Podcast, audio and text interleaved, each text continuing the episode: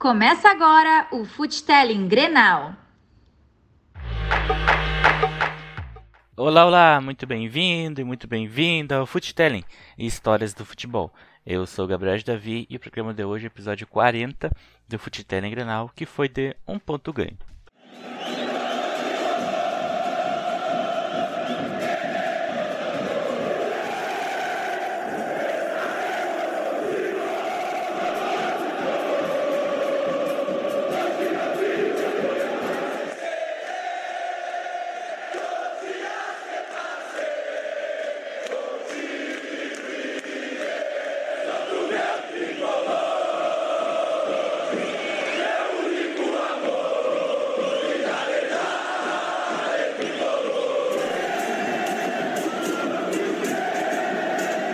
Futelling Grenal. Muito bem, o Grêmio enfrentou o Santos na quarta-feira às 4 horas na Arena. E ele vivia a pior sequência sem vencer desde 2016. Eram seis jogos de jejum. A queda na tabela vinha acompanhada de desempenho abaixo no mês de janeiro, com apenas 33% de aproveitamento em sete jogos. Destes, venceu apenas um, o primeiro do ano contra o Bahia. De lá para cá, o tricolor tem quatro empates e duas derrotas. E não ficava tanto tempo sem saber o que é uma vitória desde 2016. No total foram sete partidas de jejum. Na ocasião, a sequência negativa culminou com a demissão do técnico Roger Machado, após dois empates e três derrotas.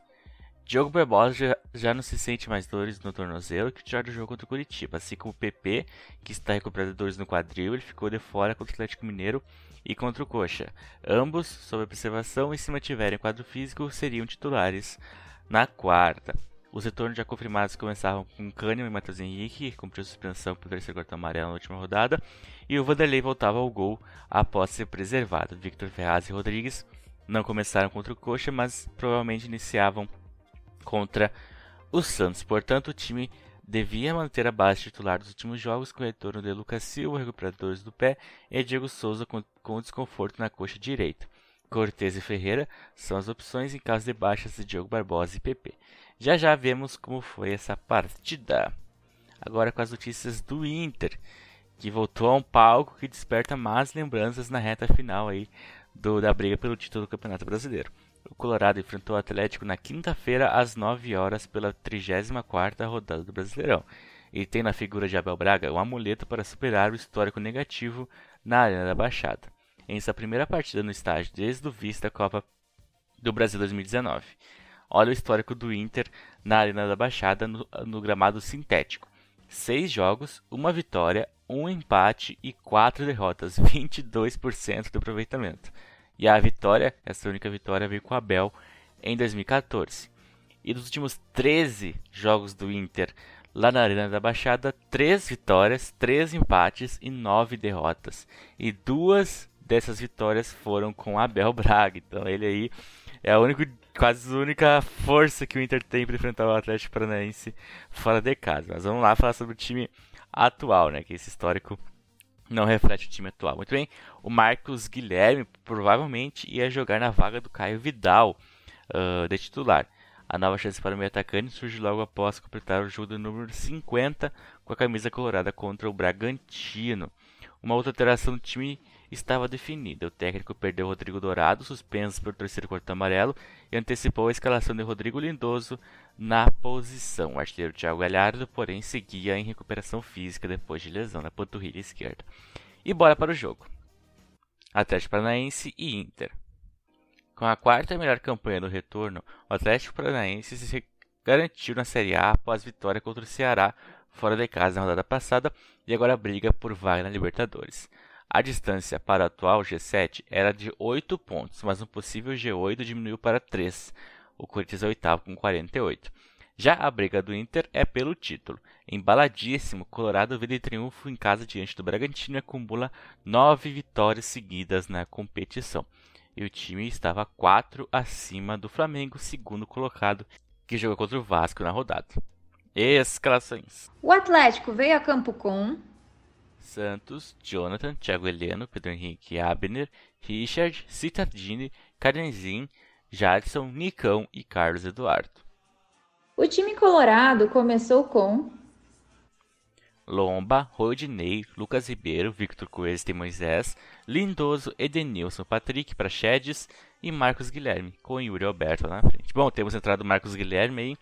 Não gosto do futebol dele. Creio que o Peglo deveria ficar na, na frente dele na hierarquia, né? E tem o Caio Vidal ainda, né? Que prefiro os dois antes do Marcos Guilherme. Pena suspensão do Dourado. Lindoso é, é mais abaixo que o Dourado em todos os quesitos. Vamos ver o que aconteceu. Primeiras movimentações foram de Atlético rodando e rodando a bola. O Inter fazendo pressão e apertava quando o time da casa chegava na intermediária.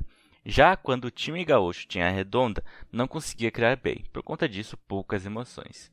Aos 5, Nicão finalizou de fora da área por cima. No lance seguinte, o próprio Nicão recebeu na ponta da área e cruzou.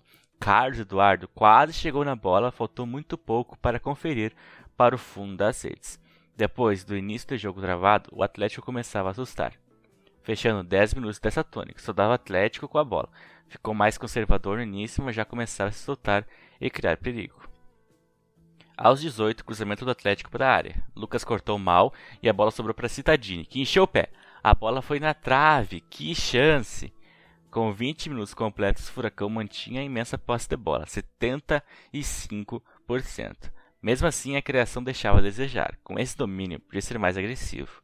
O Inter se fechava e se era de mérito do Atlético não criar com, ta com tamanha posse, era mérito do Inter travar isso. Né? A parte ofensiva estava inoperante. Poucas vezes a bola passou do meio campo dominada pelo Inter. Complicado. Aos 23, Rodinei recebeu de Patrick na entrada da área. Ele dominou no peito e bateu bem. A bola pegou efeito e carimbou a trave. A parte ofensiva colorada aparecendo. Depois dos 20 minutos, mais uma bola na trave no jogo. Aos 26, baita jogada do Patrick, driblou três jogadores e foi indo. Na entrada da área foi parada por falta. Inter se soltando. Na cobrança, Rodinei bateu bem na bola de novo. Bola passou no meio da barreira e Santos foi buscar. Com 30 minutos a partida estava equilibrada. Diria que dos 20 aos 30 foi do Inter. O time gaúcho se soltou, estava bem atrás e o ataque começou a trabalhar. Atlético deu uma recuada, mas ainda tinha a posse qualificada, podia assustar. Sobre individualidades, Patrick muito bem, puxava o ataque, porém Edenilson, Prachedes, Marcos e Yuri estavam bem abaixo. Destaque para Moisés e Rudinei, que estavam bem tanto na defesa quanto no ataque. Chegando aos 40, o jogo bem igual e aberto, times alternando momentos de superioridade, mas faltava o penúltimo e o último passe, Atlético um pouco melhor em suas chegadas.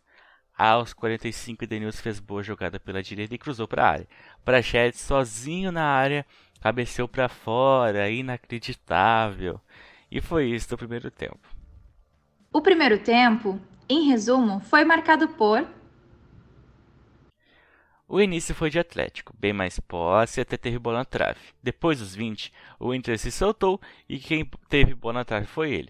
Os últimos 15 minutos foram equilibrados, times alternando bons momentos, mas ficou 0 a 0. Para o segundo tempo, gostaria da entrada do Caio Vidal ou do Peglo no lugar do Marcos. Me agrada bem mais. De resto, uma mudança de postura para ser mais agressivo e efetivo no ataque como vinha sendo. Bora lá.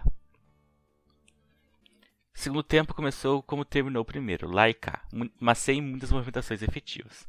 O Inter seguro defensivamente, mas ao chegar no ataque faltava peças, faltava intensidade. A estratégia do Abel era segurar até dois terços do segundo tempo para ir se, se, a pressionar. O Atlético tentava ser agressivo, mas a defesa colorada não deixava. Aos 12, Jadson cobrou escanteio com veneno. Lomba saiu e cortou antes de algum desvio fatal. Por volta dos 15, o time da casa apertou o passo, chegava mais vezes na intermediária do Inter e por, por vezes ultrapassava até chegar na área. O Inter se defendendo ainda, jogo muito travado e de faltas. Aos 17, cruzamento do Atlético para a área, Carlos Eduardo cabeceou para a defesa segura do Lombo.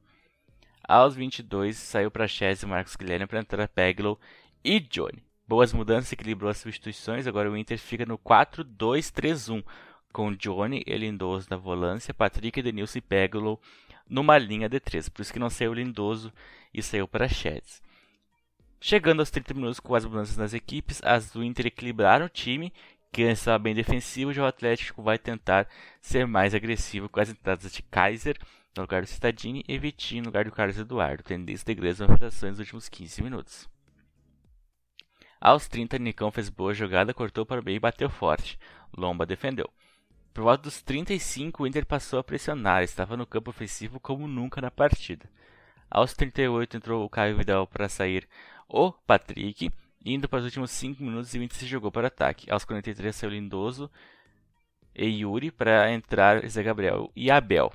Aos 46, Vitinho recebeu na esquerda, cortou para o meio e bateu bem. Lomba foi no alto e defendeu para escanteio. Na cobrança, Thiago Heleno cabeceou com muito perigo. Partida aberta nesse modo de jogo, os dois times buscando o gol, mas não conseguiu. O Inter reclamou de pênalti nos últimos instantes, mas nada foi marcado. Final do jogo. Os últimos 45 minutos foram de. Segundo tempo bem travado em boa parte, até por volta dos 35, que os times se abriram para buscar a vitória, mas nenhum teve efetividade suficiente. Fim da sequência histórica de vitórias coloradas, mas segue invicto a 12 jogos ainda. Daqui a pouco a gente fala sobre a, a classificação do campeonato. Agora vamos para o jogo do Grêmio. Grêmio e Santos. O tricolor gaúcho não vencia seis jogos no campeonato e deu adeus à luta do título. Caiu para sétimo lugar na tabela na sequência, com 52 pontos, e tentava garantir vaga na próxima Libertadores sem depender da final da Copa do Brasil contra o Palmeiras. Já o Santos, que fazia seu primeiro jogo após perder a decisão da Libertadores para o próprio Palmeiras, também não tem vaga na próxima edição do torneio sul-americano e lutava pelo mesmo objetivo. O time de Cuca vinha de três derrotas seguidas no Brasileirão e iniciou a rodada em 11 com 45 pontos. Seria também o reencontro entre os dois times após as quartas de final da Libertadores. Na ocasião, o Santos sobrou no confronto e após empate em 1 a 1 em Porto Alegre, carimbou a vaga para enfrentar o Boca Juniors na semifinal, com uma goleada por 4 a 1 na Vila Belmiro. Escalação: e o tricolor gaúcho começou com Vanderlei, Victor Ferraz, Rodrigues, e Diogo Barbosa, Lucas Silva, Matheus Henrique, JPR, Alisson, Pepe e Diego Souza. Muito bem, voto do time considerado ideal com as peças disponíveis. Vamos, aproveitar, vamos, vamos observar o rendimento e se o time sai dessa fase nada boa. Escalação do Santos. John, Pará, Laércio, Pérez, Felipe Jonathan e Alisson, Sandri, Jamota, Lucas Braga, Caio Jorge e Arthur Gomes. O Grêmio em cima logo no primeiro minuto. Pepe e Diogo Barbosa fizeram uma ótima jogada pela esquerda. E o Diogo finalizou por cima. Aos 7, Rodrigues dividiu a bola com Lua Pérez no lado direito da defesa. Melhor para o jogador do Santos, que passou para o meio onde estava Caio Jorge, que empurrou para o gol. 1 a 0 começo do Grêmio foi melhor, mas a primeira oportunidade do Santos no campo ofensivo, Lua Pérez venceu a defesa e só deu para Caio fazer o gol. O tempo depois do gol e chegando aos 15 minutos foi do Santos pressionando e o time da casa sentindo a desvantagem e já não conseguia avançar, principalmente no último terço. A recomposição paulista estava afiada e chegavam rápidos no ataque.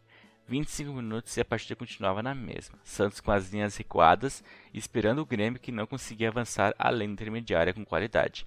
O time paulista apostava em contra-ataques, mas não se jogava muito. Partida até certo ponto sob controle santista. Aos 33, finalmente uma infiltração gremista na área. Jean-Pierre lançou PP e quando estava chegando na bola foi atingido por John e Pará. O árbitro Wilton Pereira Sampaio marcou falta de Pará em PP. Pênalti. Diego Souza na cobrança. Foi lentamente e chutou no meio do gol com categoria. Empate gremista. 1 a 1. Aos 45, Arthur Gomes em na área e subiu de cabeça para finalizar com muito perigo. Vanderlei se esticou para fazer a defesa. Aos 47, Kahneman venceu pelo alto após cobrança de escanteio, mas John pegou seguro. Foi isso no primeiro tempo.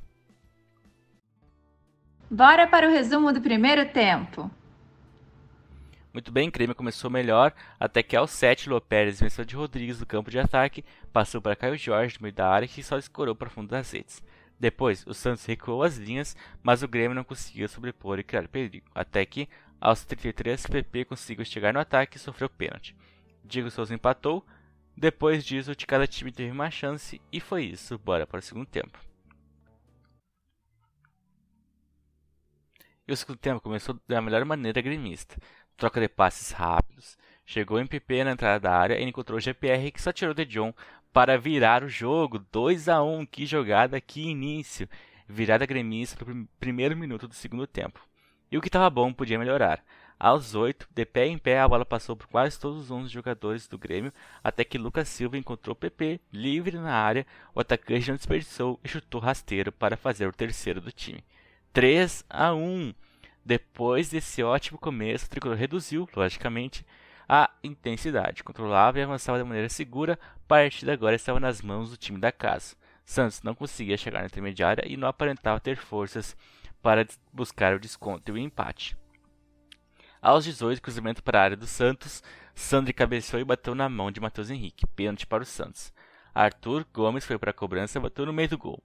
Vanderlei foi para a direita. 3 a 2. De novo, no momento em que uma equipe estava no controle, fazia pênalti e recolocava o adversário na partida. Aos 29 entrou Maicon Luiz Fernando para sair Alisson Jean-Pierre. Depois do desconto, o Santos estava se impondo mais, ainda longe do ideal de assustar o um empate, mas houve mudança de postura, tanto de um lado como de outro. O Grêmio já não mantinha o mesmo híbrido interessante pós-virada. Bora para os últimos 15 minutos da partida. Aos 33, Vitor Ferraz fez boa jogada pela direita, cruzou para a área, bate-rebate que sobrou para PP, mas na hora da finalização o atacante gremista furou. Aos 37, saiu Lucas Silva e Diego, e Diego Souza para entrar Ferreira e Tassiano. Aos 42, Sandri levou o segundo amarelo e foi expulso. Tranquilidade para o Grêmio no final do jogo, o Sandri já não assustava tanto e o Grêmio administrava. Aos 44, o Grêmio fez ótima jogada perto da área do Santos, troca de passes rápidos que terminou com chute fraco de Matheus Henrique. E aos 46, escanteio para a área do Santos. Madison cabeceou, bateu em Luiz Fernando e Tassiano fez o corte. O VAR chamou Wilton, possível mão de Luiz Fernando que o árbitro entendeu que foi. Pênalti para o Santos. Madison foi na cobrança, bateu no canto direito alto, Vanderlei foi para a esquerda. 3 a 3. Aos 53, Tassiano tentou, mas bateu para fora. Fim de jogo. Bom? Vamos ouvir um resumo do segundo tempo. O Grêmio começou excelente, melhor impossível, dois gols em 10 minutos, depois manteve a vantagem, administrou, o Santos abatido até que aos 22 o Santos descontou de pênalti. O time paulista retomou uma intensidade de ataque e foi sobreposta pelo Grêmio. Quando a partida estava se encaminhando para o fim, outro pênalti para o Santos, empate. Grêmio 3, 3 Santos. Últimos 10 jogos do Grêmio. Duas vitórias, 6 empates, duas derrotas. 13 gols pró, 14 gols contra, aproveitamento, aproveitamento 40% uh, 17 empates do Grêmio no campeonato, né? empate recorde de Botafogo, Flamengo e Ceará em 2010, Palmeiras 2011 e Corinthians 2013. E temos né, mais quatro jogos aí pro Grêmio, seu time que mais empatou na era dos pontos corridos. Muito bem, com esses resultados o Inter é o líder com 66 pontos, o Flamengo vem atrás em segundo com 64. O Flamengo venceu do Vasco por 2 a 0. O Atlético Mineiro vem em terceiro com 60, perdeu para o Goiás. E o São Paulo 58 tem um jogo a menos, joga só na sexta que vem contra o Palmeiras. Fluminense 56, Grêmio 53, uh, Palmeiras 53, Corinthians 48. Então, da distância do Grêmio para o Corinthians são de 5 pontos aí. O Corinthians tem um jogo a menos. Se o Corinthians ganhar esse jogo, fica 2 pontos o Grêmio do Corinthians aí para garantir vaga na Copa Libertadores da América, né? Porque o Grêmio está em sétimo e o Corinthians é oitavo. Se o Grêmio perder a Copa do Brasil e ficar em oitavo, não vai para Libertadores. Uh, e o Inter uh, tá dois pontos na frente do Atlético pra, do, do, Flamengo. Foi lá para dentro da Baixada para jogar pelo empate, parece. Entrou com o Marcos Guilherme, que não ataca tanto. Mas assim, mesmo assim, eu acho que o Caio Vidal e o Peglo defendem mais que o Marcos Guilherme. Mas acho que o Abel tem, tem seu crédito para fazer o que quiser. Só fiquei chateado mesmo do, dessa escalação. A postura do time não me incomodou tanto, porque realmente o Atlético venceu do Flamengo e venceu do Atlético Mineiro, né? Então é um, um time bem complicado lá na, na Arena da Baixada. E o Inter falei, conseguiu um empate, dois pontos na frente do Flamengo. O Inter enfrenta agora o Sport em casa, depois enfrenta o Vasco fora o Flamengo fora e o Corinthians em casa. Já o Flamengo enfrenta o, o Bragantino fora, o Corinthians em casa, o Inter em casa e depois o São Paulo fora.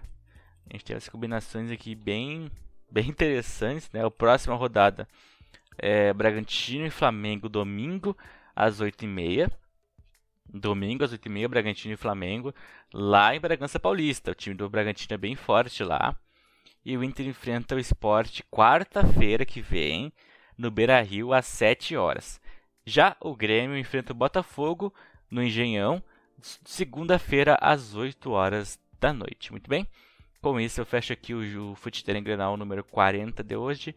Uh, eu volto na terça-feira, vou fazer quebrado o próximo. Na terça-feira eu falo sobre Botafogo e Grêmio. E na quinta-feira eu falo sobre o Inter e Esporte. Então até lá, tchau, tchau. Fui. Você acabou de ouvir Futelling Histórias do Futebol.